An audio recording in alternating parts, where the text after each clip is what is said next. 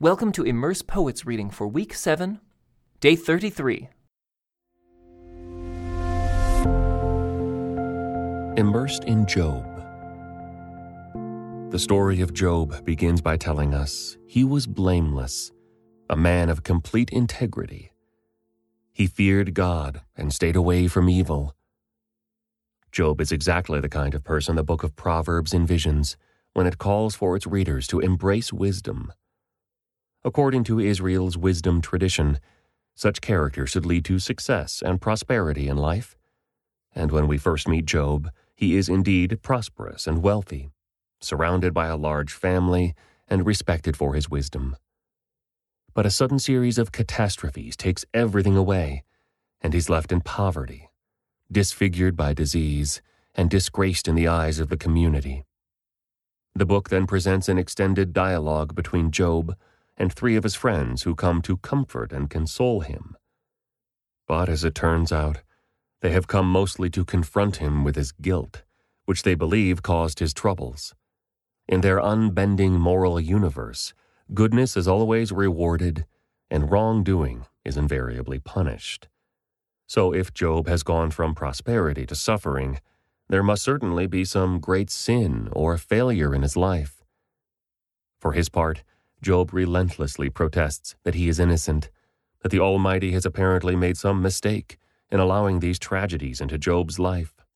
In the strength of his moral certainty, Job demands to meet with God and present his case directly. The reader learns at the start of the book that there's more to the story than any of the players on earth know. But the drama of Job's arguments with his friends and his extended complaint to God has to play itself out since the secret remains unknown to them. The Book of Job is a daring exploration of the deepest questions regarding our faith in God and his role in the world. According to the Bible, wisdom is the ability to understand the order God gave to the world. But what happens when that ability is stretched to its limits? What are we to do when our explanations fail? What if the order in the world itself seems to be fractured? The book of Job is made up of a series of long poetic dialogues that are bookended by brief explanatory narratives. The poetic dialogues are marked by powerful imagery and elegant, serious tones. There are three rounds of these speeches between Job and his three friends, and all are contained within Job's overall protest, which is really directed toward God. The discussion is not merely theoretical or abstract but rather is set in an ongoing drama with Job's unexplained catastrophes squarely at the center. As readers, we will see this drama worked out as the conflict continues throughout the course of the book. But Job wearies of listening to others speaking for God. He wants to confront God in person. And then it happens. There is no more talking about God. A theophany occurs. God appears. Now the questioning is reversed. In a series of magnificent poems, God declares his creative power and mastery over the entire creation. God questions Job on things he knows nothing about, and Job's protests now appear to be small and uninformed. The question, Am I being treated justly? takes on new meaning in relation to the larger context of God's intimate knowledge and oversight of all things. The book of Job teaches us that any good understanding of the mystery of our lives begins with the knowledge that God alone is the creator and sustainer of the world. We learn much at the end of Job's drama. Those who claim to speak for God, confidently attributing guilt to those who suffer, are shown to be gravely mistaken. God is always free, unbound by any human formulation about what he must do in a particular situation. He is above and beyond us, doing things we know nothing about. Job's suffering has not been because of his sin, and his honest protests about his innocence are shown to have been legitimate. And even in his complaints to God, Job has been rooted in faith. He never lost his trust that only God could intervene to justify him and make things right. This profound wisdom drama concludes with God freely changing Job's circumstances once again. But the lesson has been learned, We are to find no easy comfort or blame in our formulas about God. The Creator alone sees all things. Our lives are to be lived in faith, trusting the God who is good to set all things right in the end.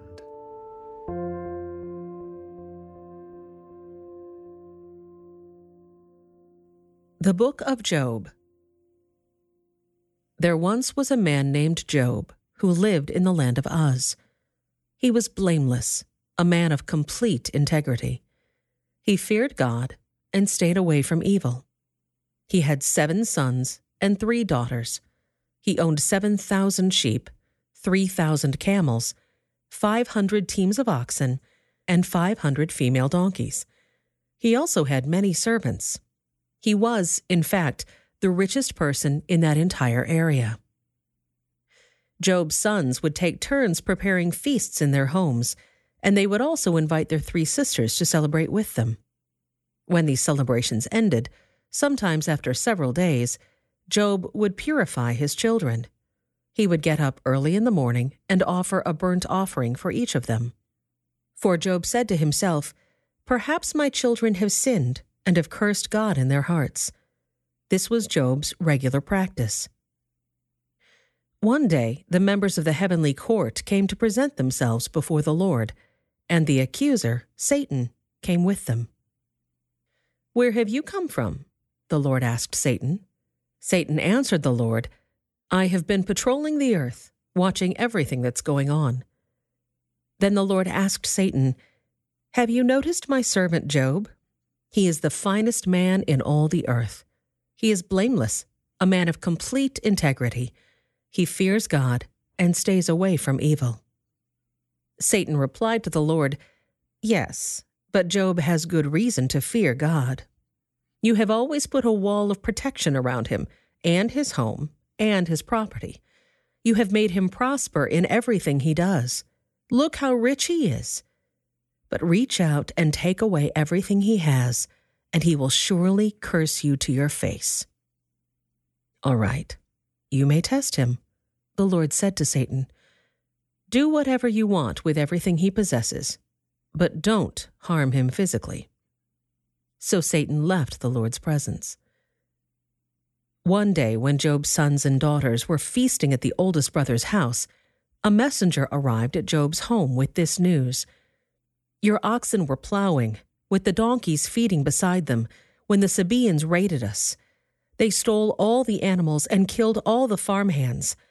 I am the only one who escaped to tell you. While he was still speaking, another messenger arrived with this news The fire of God has fallen from heaven and burned up your sheep and all the shepherds. I am the only one who escaped to tell you. While he was still speaking, a third messenger arrived with this news Three bands of Chaldean raiders have stolen your camels and killed your servants. I am the only one who escaped to tell you. While he was still speaking, another messenger arrived with this news Your sons and daughters were feasting in their oldest brother's home. Suddenly, a powerful wind swept in from the wilderness and hit the house on all sides. The house collapsed, and all your children are dead. I am the only one who escaped to tell you. Job stood up and tore his robe in grief. Then he shaved his head and fell to the ground to worship. He said, I came naked from my mother's womb, and I will be naked when I leave. The Lord gave me what I had, and the Lord has taken it away. Praise the name of the Lord. In all of this, Job did not sin by blaming God.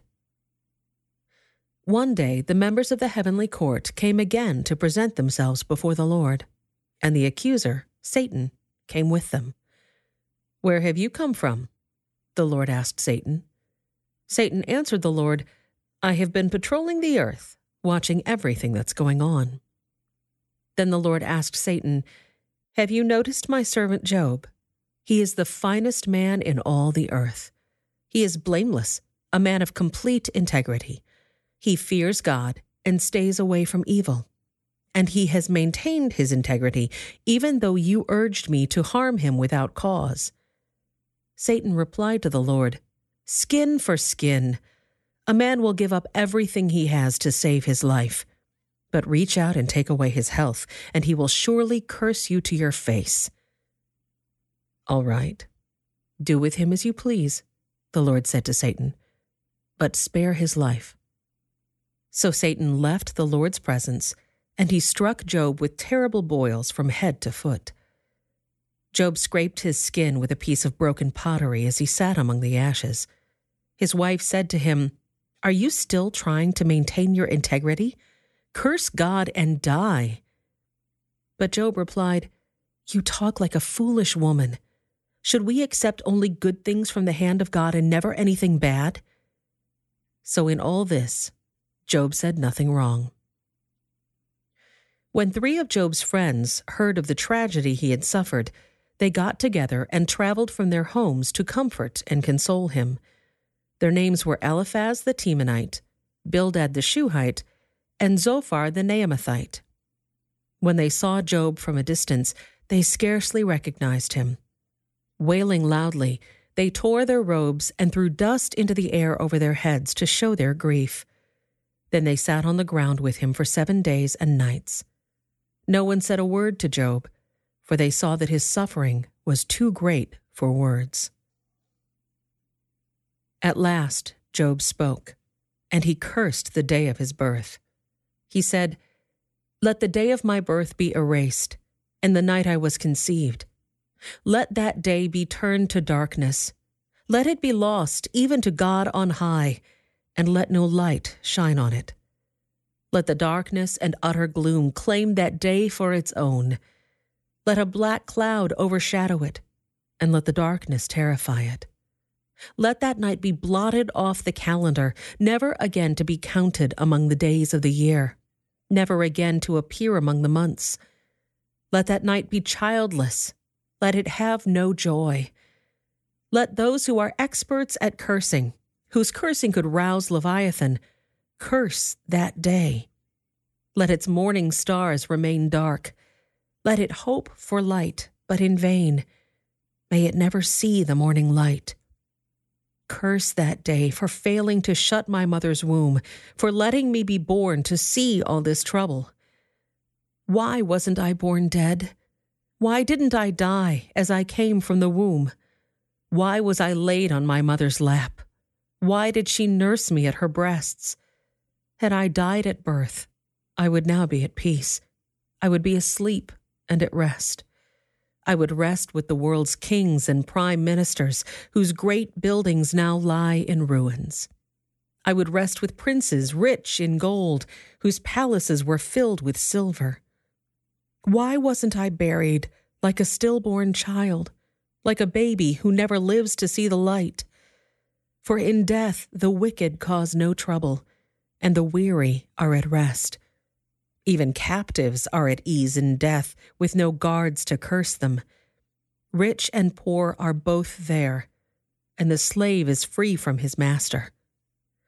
Oh, why give light to those in misery, and life to those who are bitter? They long for death, and it won't come. They search for death more eagerly than for hidden treasure. They're filled with joy when they finally die and rejoice when they find the grave. Why is life given to those with no future, those God has surrounded with difficulties? I cannot eat for sighing. My groans pour out like water. What I always feared has happened to me. What I dreaded has come true. I have no peace, no quietness. I have no rest only trouble comes. This concludes today's Immerse Reading Experience. Thank you for joining us.